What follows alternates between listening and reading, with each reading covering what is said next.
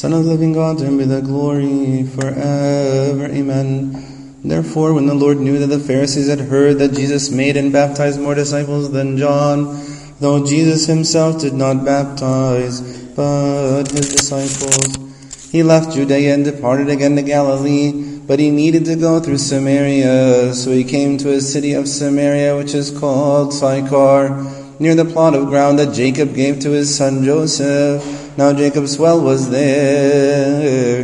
Jesus therefore, being wearied from his journey, sat thus by the well. It was about the sixth hour, a woman of Samaria came to draw water. Jesus said to her, Give me a drink. For his disciples had gone away into the city to buy food. Then the woman of Samaria said to him, How is it that you, being a Jew, ask a drink from me, a Samaritan woman? For Jews have no dealings with Samaritans. Jesus answered and said to her, If you knew the gift of God and who it is who says to you, Give me a drink, you would have asked him and he would have given you living water. The woman said to him, Sir, you have nothing to draw with, and the well is deep. Where then do you get that living water? Are you greater than our father Jacob, who gave us the well and drank from it himself, as well as his sons and his livestock? Jesus answered and said to her, Whoever drinks of this water will thirst again. But whoever drinks of the water that I shall give him shall never thirst. But the water that I shall give him will become in him a fountain of water springing up into everlasting life. The woman said to him, Sir, give me this water that I might not thirst nor come here to draw. Jesus said to her, Go call your husband and come here. The woman answered and said, I have no husband. Jesus said to her, You have well said, I have no husband. For you have had five husbands, and the one, who, the one whom you now have is not your husband. In that you spoke truly. The woman said to him, Sir, I perceive that you are a prophet. Our fathers worshipped on the mountain, and you Jews say that in Jerusalem is a place where one ought to worship. Jesus said to her, Woman, believe me, the hour is coming when we will neither on this mountain nor in Jerusalem worship the Father. You worship what you do not know. We know what we worship, for salvation is of the Jews. But the hour is coming and now is when the true worshippers will worship the Father in spirit and truth. For the Father is seeking such to worship Him. God is spirit, and those who worship Him must worship in spirit and truth. The woman said to him, I know that the Messiah is coming who is called Christ. When he comes, he will tell us all things. Jesus said to her, I who speak to you am he. And at this point his disciples came and they marveled that he talked with a woman. Yet no one said, What do you seek? Or why are you talking with her? The woman then left her water pots, and went her way into the city and said to the men, Come see a man who told me all things that I ever did. Could this be the Christ? Then he went out of the city and came, then they went out of the city and came to him. In the meantime, his disciples urged him, saying, Rabbi, eat. But he said to them, I have food to eat of which you do not know. Therefore the disciples said to one another, Has anyone brought him anything to eat? Jesus said to them, My food is to do the will of him who sent me and to finish his work. Do you not say that there are still four months and then comes the harvest? Behold, I say to you, lift up your eyes and look at the fields for they are already white for harvest. And he who reaps, reaps receives wages and gathers fruit for eternal life, that both he who sows and he who reaps may rejoice together. For in this the saying is true, one sows and another reaps. I sent you to reap for that which you have not labored. Others have labored, and you have entered into their labors.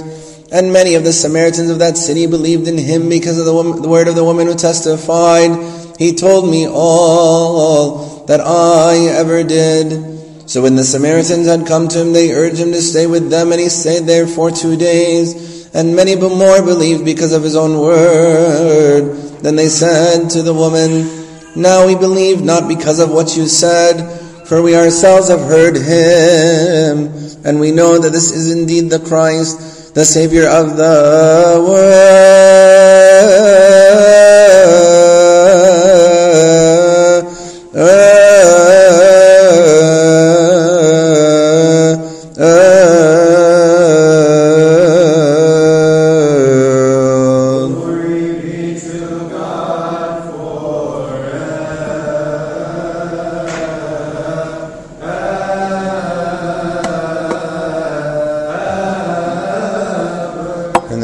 Father and Son and the Holy Spirit, one God. Amen. This is the Sunday of the Samaritan woman, one of the most famous uh, gospel readings that we read throughout the year. Actually, we read the Samaritan woman three times during the year. We read uh, this, this, passage during Lent, we read it during the Holy 50 days, and we read it uh, on the day of Pentecost. The story of the Samaritan woman at the well has a lot of really powerful uh, lessons for us. This story is coming right after in the Gospel of St. John, right after our Lord Jesus Christ's interaction with Nicodemus. Nicodemus was a Pharisee, and he was a, a member of the Sanhedrin. He was a really prominent Jewish person, and he was asking Christ about salvation and about baptism. And then in chapter 4, which is the Samaritan woman, read about his conversation with this woman at the well. And she is actually an extraordinary person. She is Samaritan, which is a group of people that the, the Jewish people hated. And the story of the woman at the well teaches us that God loves us in spite of our lives that we very often live in opposition to Him. God values us enough to actively seek us, to welcome us into closeness and intimacy, to rejoice in our worship. There are a bunch of valuable truths that we can learn from this story. First thing or, that I wanted to mention is that it's clear from this passage that only through our Lord Jesus Christ can we obtain and receive eternal life. Right? Our Lord Jesus Christ, He said, Everyone who drinks this water will be thirsty again. But whoever drinks the water I give him will never thirst. And He says, Indeed, the water I give him will become in him a spring of water welling up into eternal life. So anybody who is telling you that there is salvation outside of our Lord Jesus Christ goes against Scripture, goes against tradition, goes against the teachings of the church. Second thing that it teaches us is that our Lord Jesus Christ is ministering to the outcasts of Jewish society. It shows that people are valuable to God, all people are valuable to God, and that He desires for us to also demonstrate love to everyone, even people who we consider our enemies. He teaches, and we'll talk about this in a little bit, that people who worship God need to worship Him in spirit and truth. And when we come to worship Christ, our testimony about Christ, what He's done with us, our experiences with Him, are powerful tools in leading others to believe. It says in the passage that many Samaritans from that town believed in him because of the woman's testimony. He told me everything I ever did. And because of that, the Samaritans came, they learned from him, they urged him to stay. And at the end they said that now we know that this person is the Savior of the world. We learn also a bunch of things about our salvation from our, our Lord Jesus Christ's dialogue with the Samaritan woman. First, that our salvation comes, or salvation comes only to those of us who recognize our need for God. The living water can only be obtained if you perceive yourself to be thirsty. If we think we have everything we need and we don't bother to ask Christ, I'm going to leave empty handed. Salvation also comes only to those who confess and repent of their sins and desire forgiveness. The time of the fast is especially a time for us to come to grips with our sin, to confront it, and to remove it from our lives.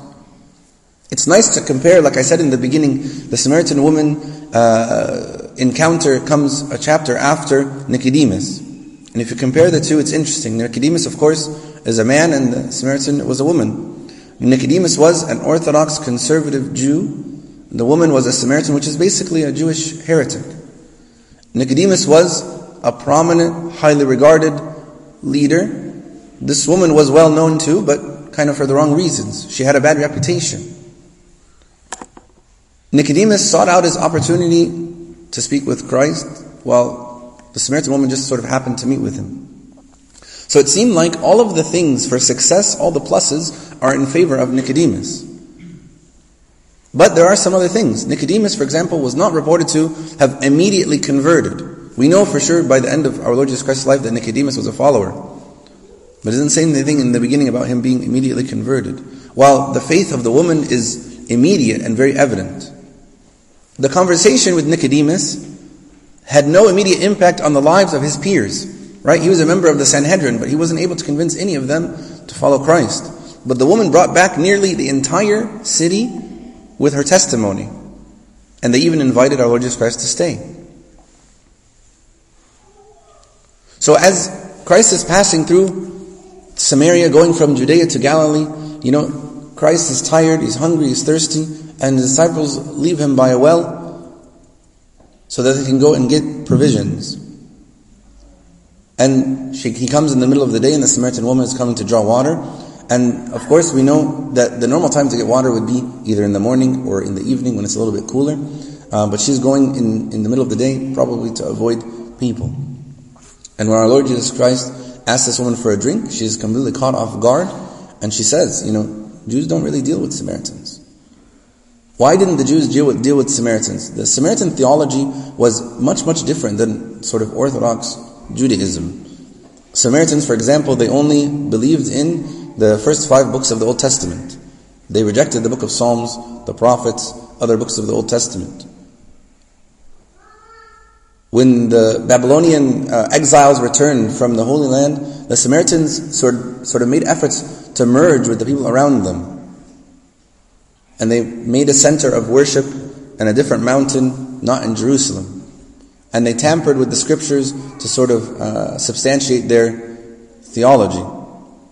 So Christ had a number of barriers to overcome in order to speak with this woman. First, of course, that the fact that it would be improper for a rabbi to speak in public to a young woman. Secondly, like I was mentioning, the barrier of faith. Third was a barrier of lifestyle. Right? She's coming in the middle of the of the day. Typically, like I said, they're coming either in the in the morning or in the evening when it's cooler. She was coming in the heat of the day because she wanted to avoid everyone. Because she was not somebody who was really proud at that moment of her life. But Christ cuts through all these barriers and he talks to her about living water. This is the first time that Christ talks about living water. The other time is in John chapter 7. And he says in John chapter 7, If anyone thirsts, let him come to me and drink. But this he spoke of the Spirit, those of whom who believed in him were deceived, for the Spirit was not yet given, for Christ, uh, for Jesus was not yet glorified. So when he's talking about the living water, he's speaking about the Holy Spirit. He's speaking about the Holy Spirit. So the, the, the woman, when he's speaking to the woman, and he's talking about the word thirst, talking about how she's thirsty, the Samaritan woman in the beginning is ignorant of these things. She's ignorant of a lot of things. Who Christ was. She's ignorant of what he had to offer. She's ignorant of how she could receive it. In verses 13 and 14, he's saying that the water that people are going to drink is not going to satisfy them any more than bread will satisfy you forever. It's going to be something that's going to sustain you for a short period of time. Whoever continues to drink of that water, or if anything that the world has to offer, is going to discover again that they are thirsty. The things of the world are not going to completely satisfy. So then when she realizes, okay, Christ has something special, he says, Give me this water so that I will not be thirsty and come to drink. She says, I want to get this kind of water.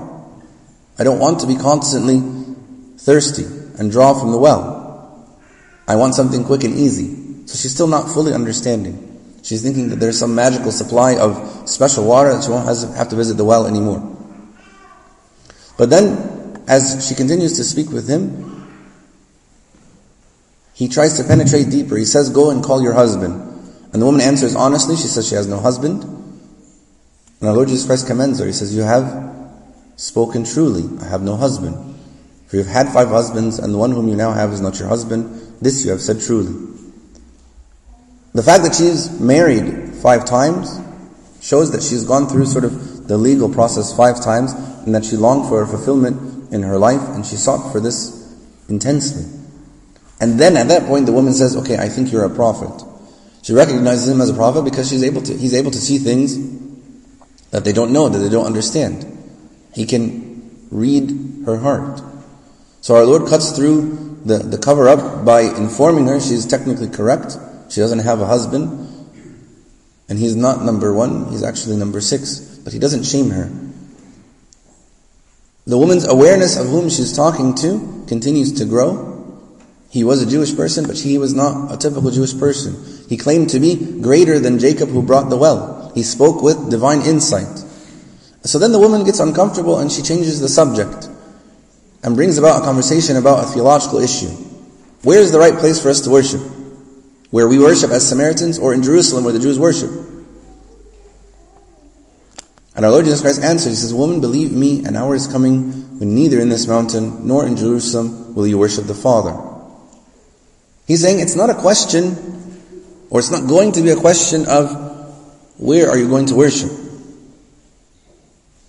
Actually, the temple, neither temple, had pure and undefiled worship. The time when pure and undefiled offerings were offered in the temple of God was only like a really brief period in the history of Israel. In the time of Solomon, there was even corruption. Later on, there was corruption and idolatry within the temple. There were a few good kings in between, like Josiah when he cleansed the temple and reformed. But most of the time, the place of worship was combined with the correct worship of the living God with some sort of idol worship or sin. So she talks about where should we worship. And our Lord Jesus Christ is responding saying like that controversy doesn't compare in importance to how you worship and whom you worship. How and whom are much more important than where. He says, Woman, believe me, the hour is coming when neither on this mountain nor in Jerusalem will you worship the Father. In other words, it's not going to be the location that makes an act of worship authentic. Worship is not just an external act that you can accomplish just by going to the right place. No matter how holy that place is. In the Gospel of St. Matthew, our Lord Jesus Christ says, These people honor me with their lips, but their heart is far from me. In vain do they worship me. So worship is first and foremost an experience of the heart. Prayer without our heart is in vain. Songs without our heart is in vain. Confession, creeds, liturgies, sermons that don't come from the heart are empty and are worthless in God's eyes. So our Lord Jesus Christ says to the woman, don't get caught up in irrelevant controversies. How you worship is much, much more important than where. And then in verse 22 he introduces the question of whom do you worship? You worship what you do not know. We worship what we know, for salvation is of the Jews. So don't get me wrong about what I said. Yes, worship has to come from the heart, but it still should be done according to what God is prescribing. And when all our efforts to sort of be gentle and sensitive and respectful of other people's religions are done, the time eventually comes when you have to say worship has to be based on the biblical pattern of true worship and the pattern established by our Lord Jesus Christ and His apostles. And if you do not worship in that way, your worship is false. That sometimes when we speak this way could be thrown back in your face as a statement of sort of like arrogance. But it's not. If there's truth, and you've bowed humbly before this truth, then to persuade someone else to bow humbly with you is not arrogance. It's love. The Samaritans rejected all of the Old Testament except for their version of the books of Moses. Their knowledge of God was deficient. So then their worship was deficient. In 2 Kings, it actually it says, These nations are worshipping the Lord and at the same time serving their idols. Their sons and grandsons do just as their fathers have done to this very day. So they had a corrupt version of God and a corrupt version of worship. You worship what you do not know. So our Lord Jesus Christ says. And to tell them so was an act of love by Christ. So in verses 21 and 22, our Lord Jesus Christ directs the woman's attention away from the external question of where to the internal question of how and then the theological question of who. Worship has to be vital, living, real from within. And has to be based on the correct perception of God. And he sums this up by saying that should, we should worship in spirit and truth. The hour is coming when, his worship, when the true worshippers will worship the Father in spirit and truth. Worshipping in spirit is the opposite of worshipping in like just external ways. Worshipping in truth is the opposite of worship based on an inadequate or incorrect view of God. So when we put them together, the words spirit and truth mean that real worship comes from our hearts within and is based on true views of God. Worship must have heart and worship must have our mind. Worship, worship should engage our emotions and engage our thoughts. Truth without emotion produces a sort of dead orthodoxy and a church full of unspiritual believers. Emotion without truth produces empty feelings, cultivates sort of a flakiness in our spirituality. People who reject discipline of rigorous thinking. True worship comes from people who are have a deep emotional and spiritual connection with whom they are worshiping. Worship has to be within the confines of truth. The Samaritans worshipped in ignorance. They worshipped what they did not know, according to Christ. Samaritan worship was deviating from the revealed truth that God gave the people of how to worship. Since God is the object of our worship, He and He alone has the right to determine how we worship Him. This is one of the things we should be happy and take pride in our Orthodox Church. We do not change our worship and the ways we worship based on the whims of the people. Even based on the whims of sort of uh, even, even prominent people, even clergy. We worship how we have received from our forefathers, who received from their fathers, who received from the apostles who received from Christ. It's not for us to determine how we worship. It is God we're worshiping. We're not worshiping ourselves. So at the end of the conversation, it finally sort of turns to the subject of the Messiah. The Samaritans, just like the Jews, are looking for the Messiah. And so she says, talking about, you know, I think the Messiah is, this Messiah, some people are saying the Messiah is going to come. And our Lord Jesus Christ answers and, he and she says, and he says to her, I who speak to you am he. I'm the person who you're looking for. Our Lord Jesus Christ was seeking this woman so that she would become one of the people who would worship the Father in spirit and truth. While the woman was inviting the townspeople to the, to the well after she was converted, the disciples came and they're urging Jesus to partake of food. And our Lord Jesus Christ took this opportunity to instruct them actually about evangelism. And he talks to them, or wants to talk to them about the area of priorities. In a sense, actually, how the disciples acted was uh, basically a, a recounting of the temptation of our Lord Jesus Christ. He's like, you need to eat. Come and eat. They're more concerned about eating than about evangelism, about the Word of God. Our Lord Jesus Christ, uh, you know, sort of reminded them doing the will of God is more important than eating. Going back to the conversation, comparing the conversation of the Samaritan woman with Nicodemus. Like I said before, there was no immediate results really with Jesus and Nicodemus. If you and I were to have asked, been asked, let's predict which evangelistic effort would produce more fruit, you would for sure put your money on Nicodemus. But it's the conversation with this woman that led to the conversion of an entire city. And then another uh, important point to point out, it was the woman's testimony that convinced the Samaritans that our Lord Jesus Christ was the Messiah. But her words were like nothing compared to the words of Christ himself. When he couldn't stay, when Christ couldn't stay in Judea, the Samaritans told, told him to stay with them, and he stayed a few days.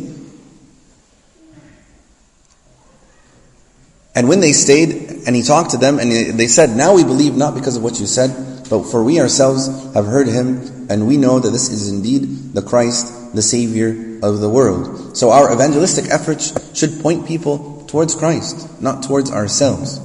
This woman pointed these people to Christ and Christ gain them. Also, it's interesting to, to keep in mind, our Lord Jesus Christ is preaching a lot to the Jewish people. And the Jewish people are rejecting him. The Jewish people are saying, we know better. The Samaritans, if you look at the last verse that we read, we know that this indeed is the Christ, the Savior of the world. The whole city is convinced that this is the Savior. So we have to be careful not to make uh, quick judgments about people. The Samaritans would never be the ones you would guess would be the ones who would believe in Christ. This woman would not be the one you would guess to be converted, to be a, a follower of Christ. But in fact, she was a follower of Christ, not only a follower of Christ, but an evangelist, and actually eventually, uh, her name, Saint Photina, she's a martyr in the church. And so we learn from the Samaritan woman many, many, many lessons. We will learn how to worship Christ. We learn not to judge a book by its cover. We learn about the love of God for everyone, even the outcasts of society. May God help us to worship Him in spirit and truth, and glory be to God forever and ever. Amen.